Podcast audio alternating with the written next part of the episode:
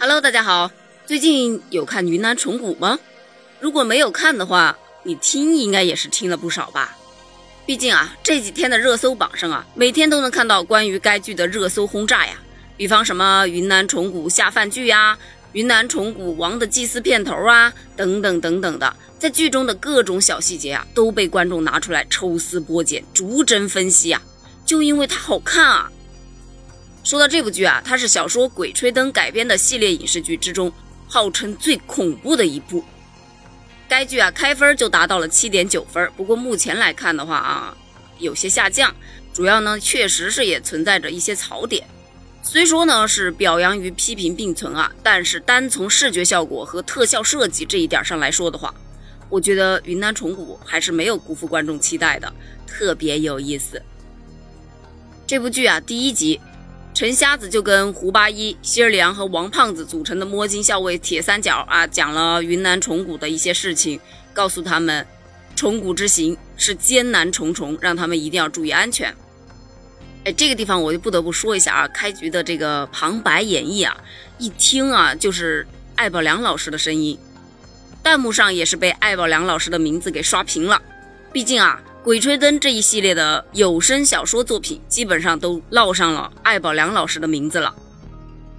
另外呢，艾宝良老师还在剧中客串了希尔阳的爸爸，确实挺惊艳的啊。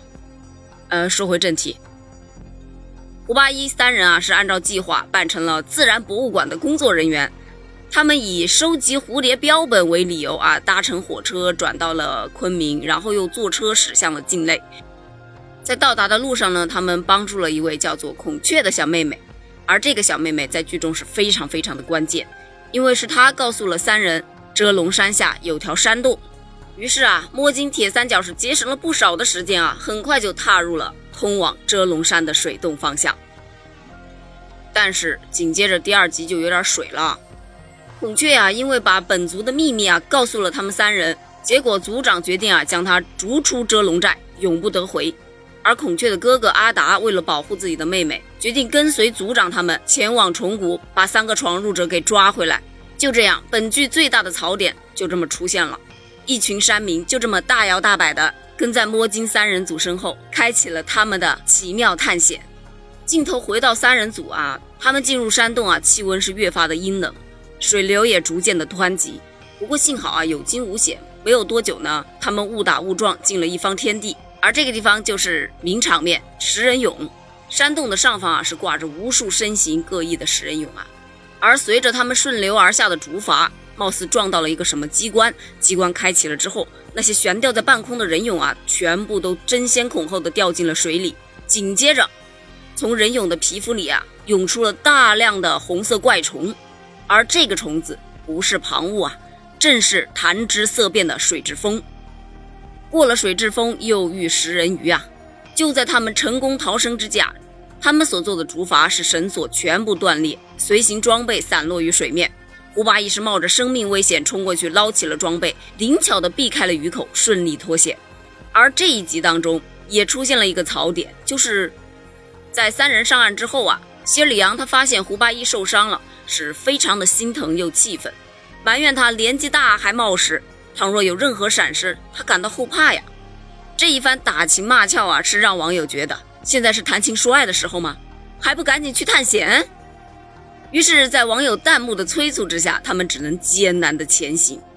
根据陈瞎子所述啊，一路穿林向北，赶在日落之前啊，寻得了一处安全地点，点了个火，歇了个脚，轮流站岗，放了个哨。紧接着，下一个名场面，夫妻树就出现了。而夫妻树顶儿上载着半截美军飞机的残骸，而在这个机身残骸之中，有很多很多的装备呀。要不说他们三人怎么运气那么好呢？对不对？枪是好枪，子弹还那么多，简直爽歪歪呀！不过这一集啊，也贡献了一个恐怖点。当他们进入到机身残骸之中的时候，一名极其扭曲的飞行员尸体突然转过头来。一个神秘物体从头颅内飞身而出，滑向远处的夜空。他转过头来的那一幕，老实说，真的有把我吓到啊！真的是弹幕护体，弹幕护体呀！然后在第四集一番险象环生的搏斗之后啊，那只巨大的、长得像猫头鹰一样的怪里怪气的动物，很快就遁入黑暗，消失得无影无踪。而这个粗壮的夫妻老榕树啊，也是承受不了三个人的折腾，很快就分裂倒塌，露出了一具水晶石棺。那有棺，那肯定得开呀，对吧？结果撬开了盖子，看到玉棺内啊，全是红色的血浆，看似恶心啊，实则草药味是十分的浓厚。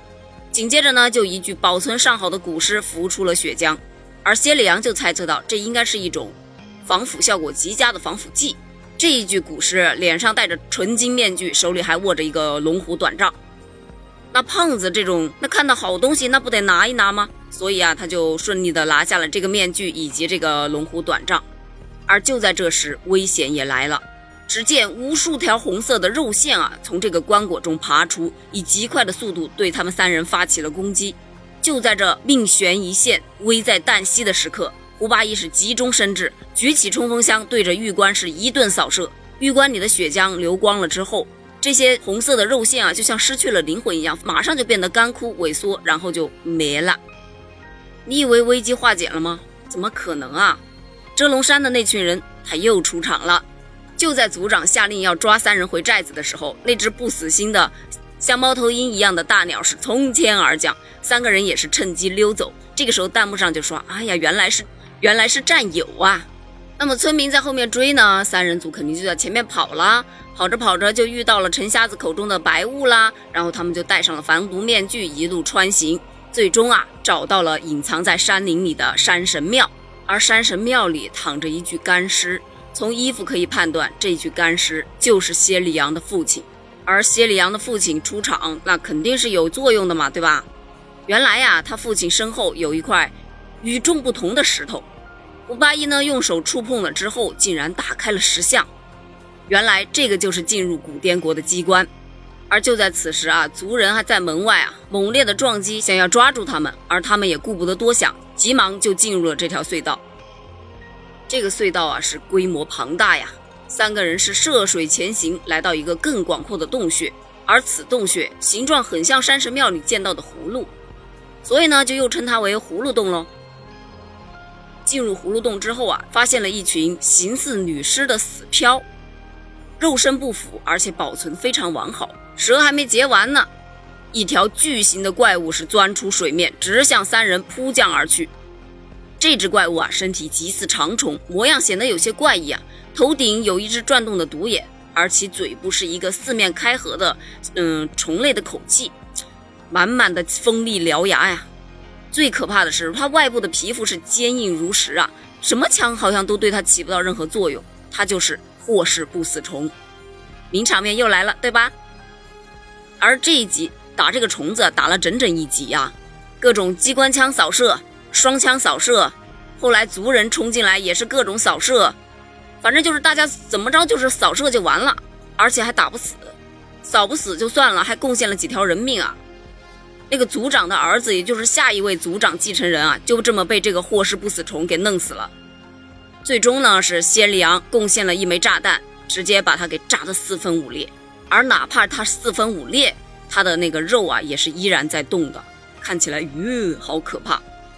紧接着，三人呢又发现了远处的云层上方，竟然有一座镶嵌于山崖绝壁的宫殿，云顶天宫出现啦。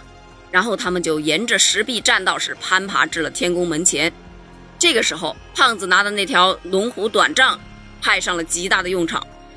胡八一是把这个短杖啊拆成了两截，变成了两把钥匙，插入了石锁孔中，石门就这么打开了。你说奇特不奇特？由此可见，胖子有时候还是挺有用的嘛，对吧？而进入了宫殿之后啊。他们是听到周围响起了一阵刺骨的女人的笑声，格外的尖锐又空灵啊！为了找出声音来源呢，三个人就到处去摸索了，终于在顶上发现了一处红衣女鬼。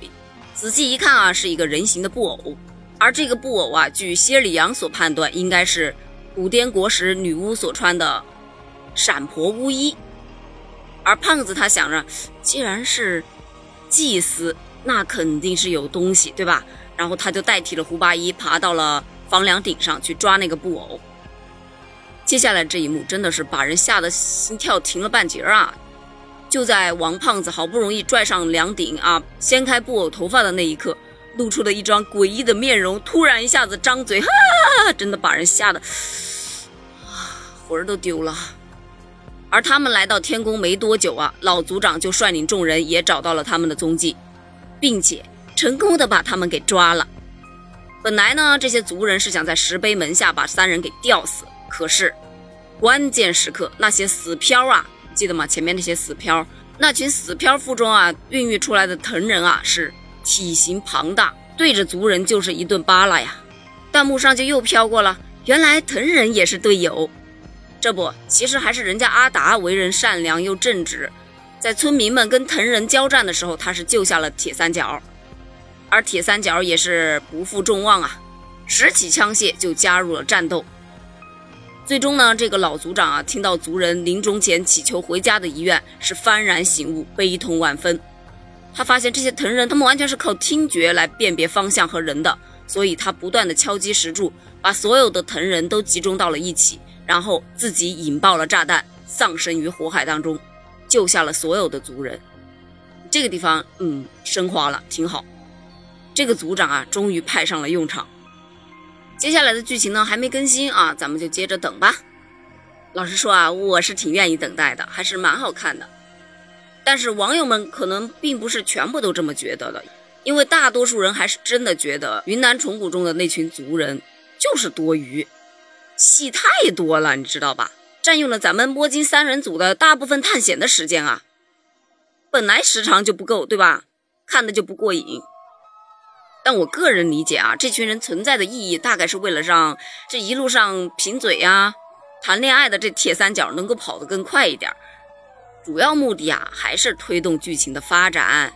但不管怎么说，我还是觉得挺好看的。